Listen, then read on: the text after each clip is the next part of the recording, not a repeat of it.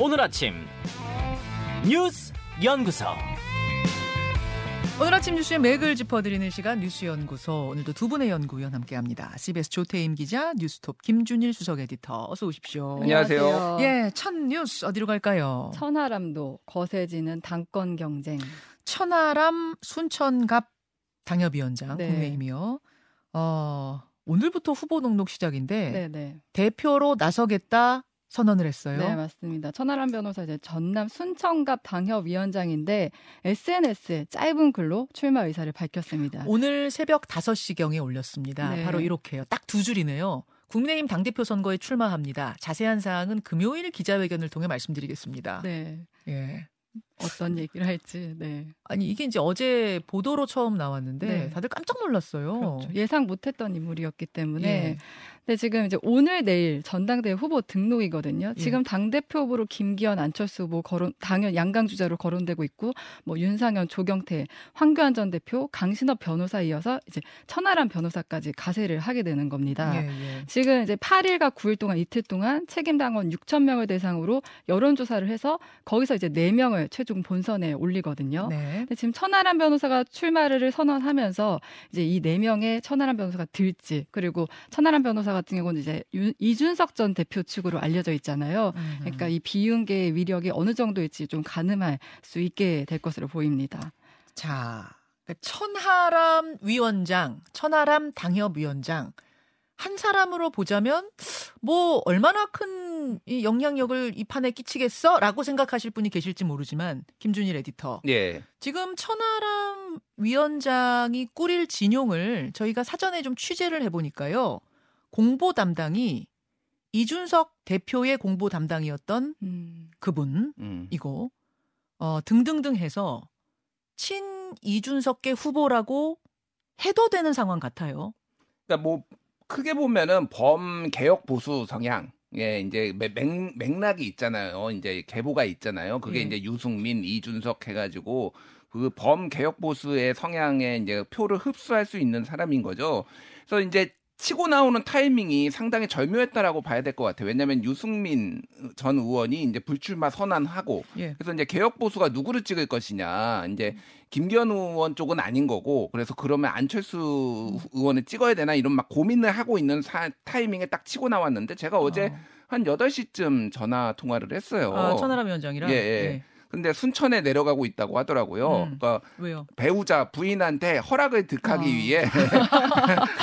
그러니까 이게 그 얘기는 뭐냐면 진짜 네. 깜짝 결심이란 얘기잖아요. 본인의 고민은 깊었지만은 그 정도로 긴박하고 급박하게. 그래서 어제 사실 낮부터 중량감 있는 개혁보수 성향의 인사가 출마할 거다 이런 얘기가 좀 돌았거든요. 소문은 어제 네. 낮에 돌았는데 천하람 위원장일 거라고는 다들 그러니까 상상 못했어요. 그 중량감이 이제 실제 중량일 수도 있죠. 몸무게가 좀 나가기 때문에. 그런데 이제 그 체급을 본인이 올릴 수 있느냐 정말로. 네. 이제 4인 컷오프잖아요. 4인 컷오프면은 지금 여론조사 기준으로 하면은 일단은 2강. 그리고 1중이라고 좀 볼 가능성이 높은 게 황교안 전 대표가 상당히 좀 높아요. 아, 5%포인트 정도 예, 예. 다른 후보보다. 그러면은 그 안에 만약에 들어간다라고 예. 하면은 이제 2월 8일 9일에 여론조사니까 딱 일주일 동안 남았거든요. 일주일 예. 동안 어떤 메시지를 내느냐에 따라서 상당히 이제 파괴력이 있을 수도 있겠다. 말하자면은 예. 갈 곳을 잃은 비윤표. 그 표가 김기현, 안철수, 황교안이 아닌 천하람으로 모일 수 있다. 이 말씀이신 거고. 그러면은 보세요. 지금 김기현 의원의 목표는 1차에서 끝내는 거잖아요. 과반 얻어서. 근데 천하람 위원장이 들어가면서 투표를 그냥 안 하려고 했던 그 표심이 이쪽에 들어와 버리면, 투표에 참여해 버리면 분모가 커집니다. 그렇죠. 분모가 커지면 50%를 하는 게 분모 위의 분자니까, 분모분의 분자니까 50% 차지하는 게 더 어려워진다는 얘기거든요. 그러면 결선 투표가 가게 되면 그러면 그때 결선 가면 이게 진짜 모르는 거잖아요. 그렇죠. 상황이. 그런 게 진짜 판을 흔든다라고 보는 거죠. 그렇죠. 그래서 지금 뭐 천하람 위원장은 어제 좀 자신감을 보이더라고요. 4위 안에 들 수 있도록 하고 좀 자신감 있다라고 하고 좀 파격적인 메시지도 내놓겠다라고 하니 좀 지켜보면 될 것 같고.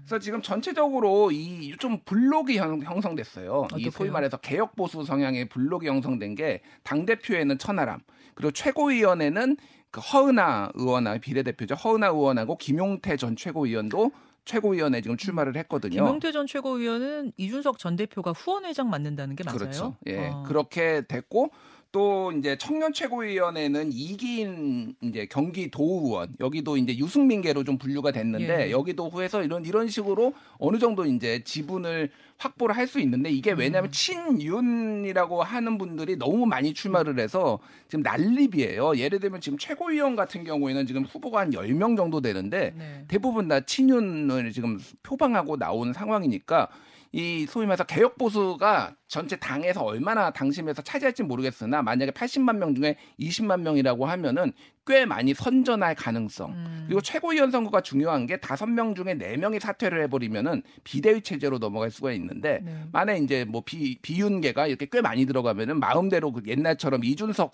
내보낼 때처럼 그런 식으로 할 수 없다라는 거예요. 예를 들면 뭐 이런 식의 이제 뭐 좀 변수들이 좀 많이 지금 생기는 상황입니다. 예, 천하람 위원장의 출마 선언으로 판이 또 한 번 술렁이게 된 국민의힘 전당대회. 그 최고위원 출마자 중에는 류여해 전 최고위원도 눈에 띄더라고요. 어제 선언했죠. 예, 예전에 이제 홍준표 자유한국당 대표 시절에 이제 예. 최고위원을 했는데 갈등이 있었잖아요. 어제 예. 이제 절을 했어요. 출마 선언하면서 절을 했는데 지금 그 야당 야권에서 제2의 탄핵 음모 프로젝트를 본격적으로 가동하고 있는데.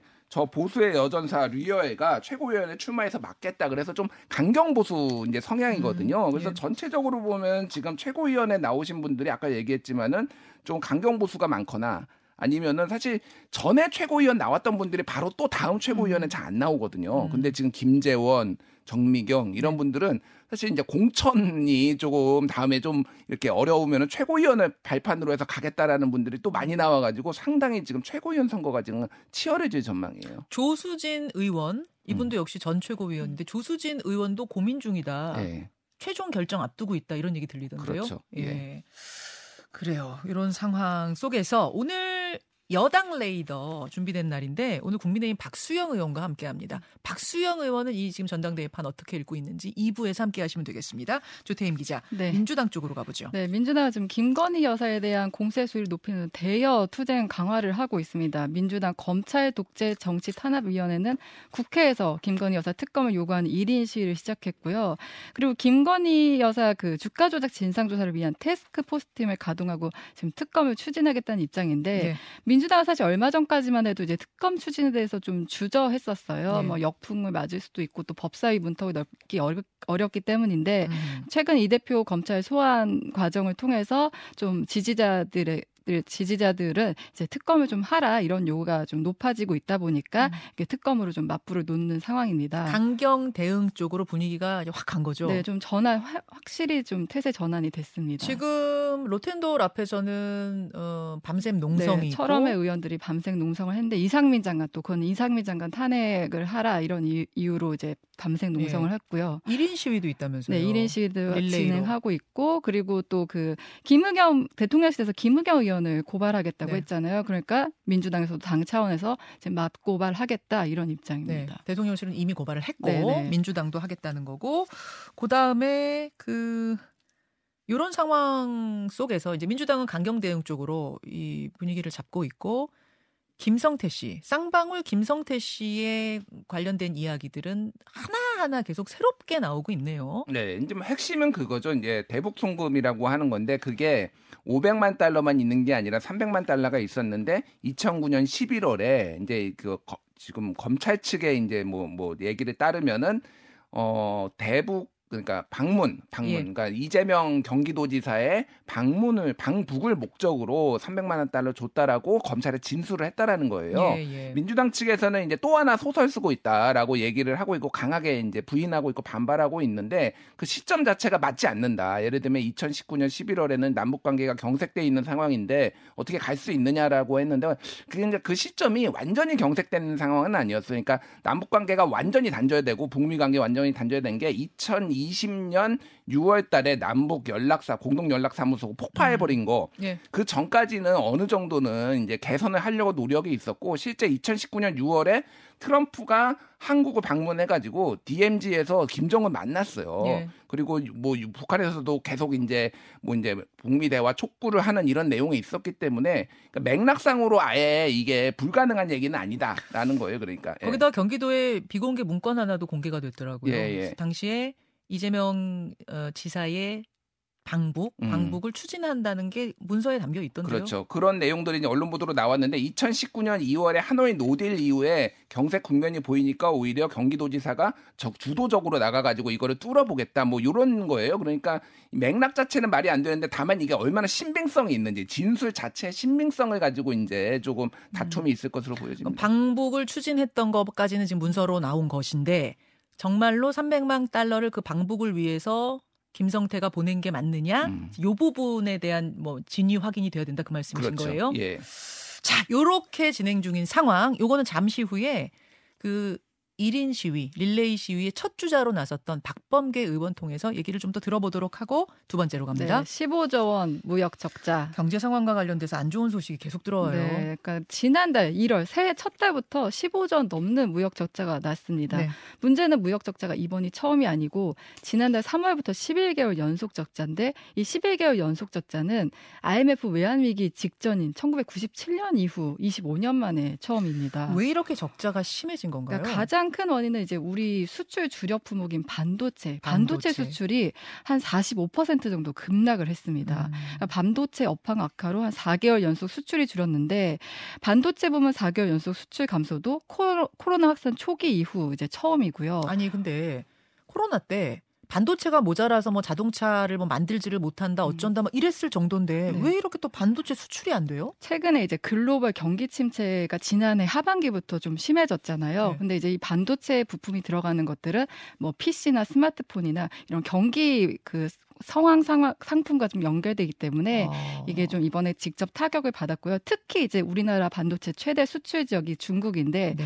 중국에서 지금 상황이 굉장히 안 좋습니다. 그러니까 반도체 업황 아까는 뭐 어제 말씀드렸지만 삼성전자 SK 실적에서 나타났는데 지난해 4분기 삼성전자 반도체 영업이익이 같은 기간에 비해 97% 줄었는데 어제 발표된 SK하이닉스 영업이익도 40% 감소를 했습니다. 거기다 들어보니까 반도체 가격이 막 오르고 뭐 품귀 현상 일어나고 이러니까 재고를 그러니까 미리 사서 재고 싸놓은 데가 그렇게 많다면서요. 근데 경기는 안 좋아지고. 재고가 쌓여 있는데 또 수요는 줄고하더니 가격이 떨어지고 그렇다면 계속 약순환이 되고 있는 상황입니다. 네, 타격이 뭐 이만저만이 아니네요. 김준일 에디터 걱정이에요. 많이 걱정입니다. 지금 이제 반도체가 한국 수출에서 차지하는 비중이 한 20% 정도 돼요. 5분의 2. 엄청납니다. 예, 이게 이제 직격을 맞았다라는 건데 지금 전체적으로 반도체 업황이 안 좋은데 사실은 한국이 이제 메모리 반도체 쪽에 조금 많이 투자를 해왔고 삼성전자가 그쪽에 이제 거의 시장을 장악하고 있는데 지금은 네. 이제 소위 말하는 파운드리는 이제 주문 제작형이에요. 그래서 네. 이쪽에 설계를 해가지고 하는 건데 이게 대만의 TSMC가 한 전 세계 시장의 65% 그리고 지금 우리나라 삼성전자가 한 15% 차지하고 있는데 여기를 지금 삼성전자가 늘리려고 하고 있는데 이게 좀 강고예요. TSMC가 더 좀 지분율이 그래서 상대적으로 더 메모리 분야가 타격을 많이 입었어요. 그래서 지금 하이닉스는 SK하이닉스는 10년 만에 적자 봤고요. 삼성전자 같은 경우는 영업이익이 97% 감소했습니다. 1년 전에 비해서. 그 정도로 이제 업황이 안 좋은데 눈에 띄는 게 지금 IMF가 한국 경제 전망을 지금 이틀 전에 내놨거든요. 예. 그런데 전 세계 국가가 다 오르고 있는데 한국만 지금 낮췄어요. 그러니까 한국이 2.9에서 2.1, 2.0 그리고 이번에는 1.7까지 떨어졌어요. 전망은 올해. 경제 성장률 예상치. 예. 그런데 예를 들면은 미국, 중국, 독일, 일본은 다 올렸어요. 그러니까 지금 한국이 지금 상당히 취약하다 이런 거를 좀 반영하는 거고 특히 일본 같은 경우에는 1.8%로 봤는데 한국이 1.7이거든요. 외환위기 이후로 25년 만에 경제 성장률 전망치가 한국이 더 일본보다 낮은 게 처음입니다. 그 정도로 이제 가계부채가 심각하고 수출 부진 이런 것들이 지금 국제사회에서도 좀 심각하게 보고 있다 이렇게 봐야 될 것 같아요. 알겠습니다. 조태인 기자, 네. 불상 얘기 이건 뭐예요? 네, 그 고려 시대 1330년쯤에 만들어진 걸로 추정되는 금동 관음 보살 자상이 고려 말에 외국 외구가 약탈해 갔는데 네. 이걸 2012년에 국내 도굴단이 다시 이제 훔쳐온 겁니다. 근데 이 과정에서 정부가 적발을 했고 그 이 과정에서 이제 서산 부석사가 소유권을 주장을 하면서 소송이 시작됐어요.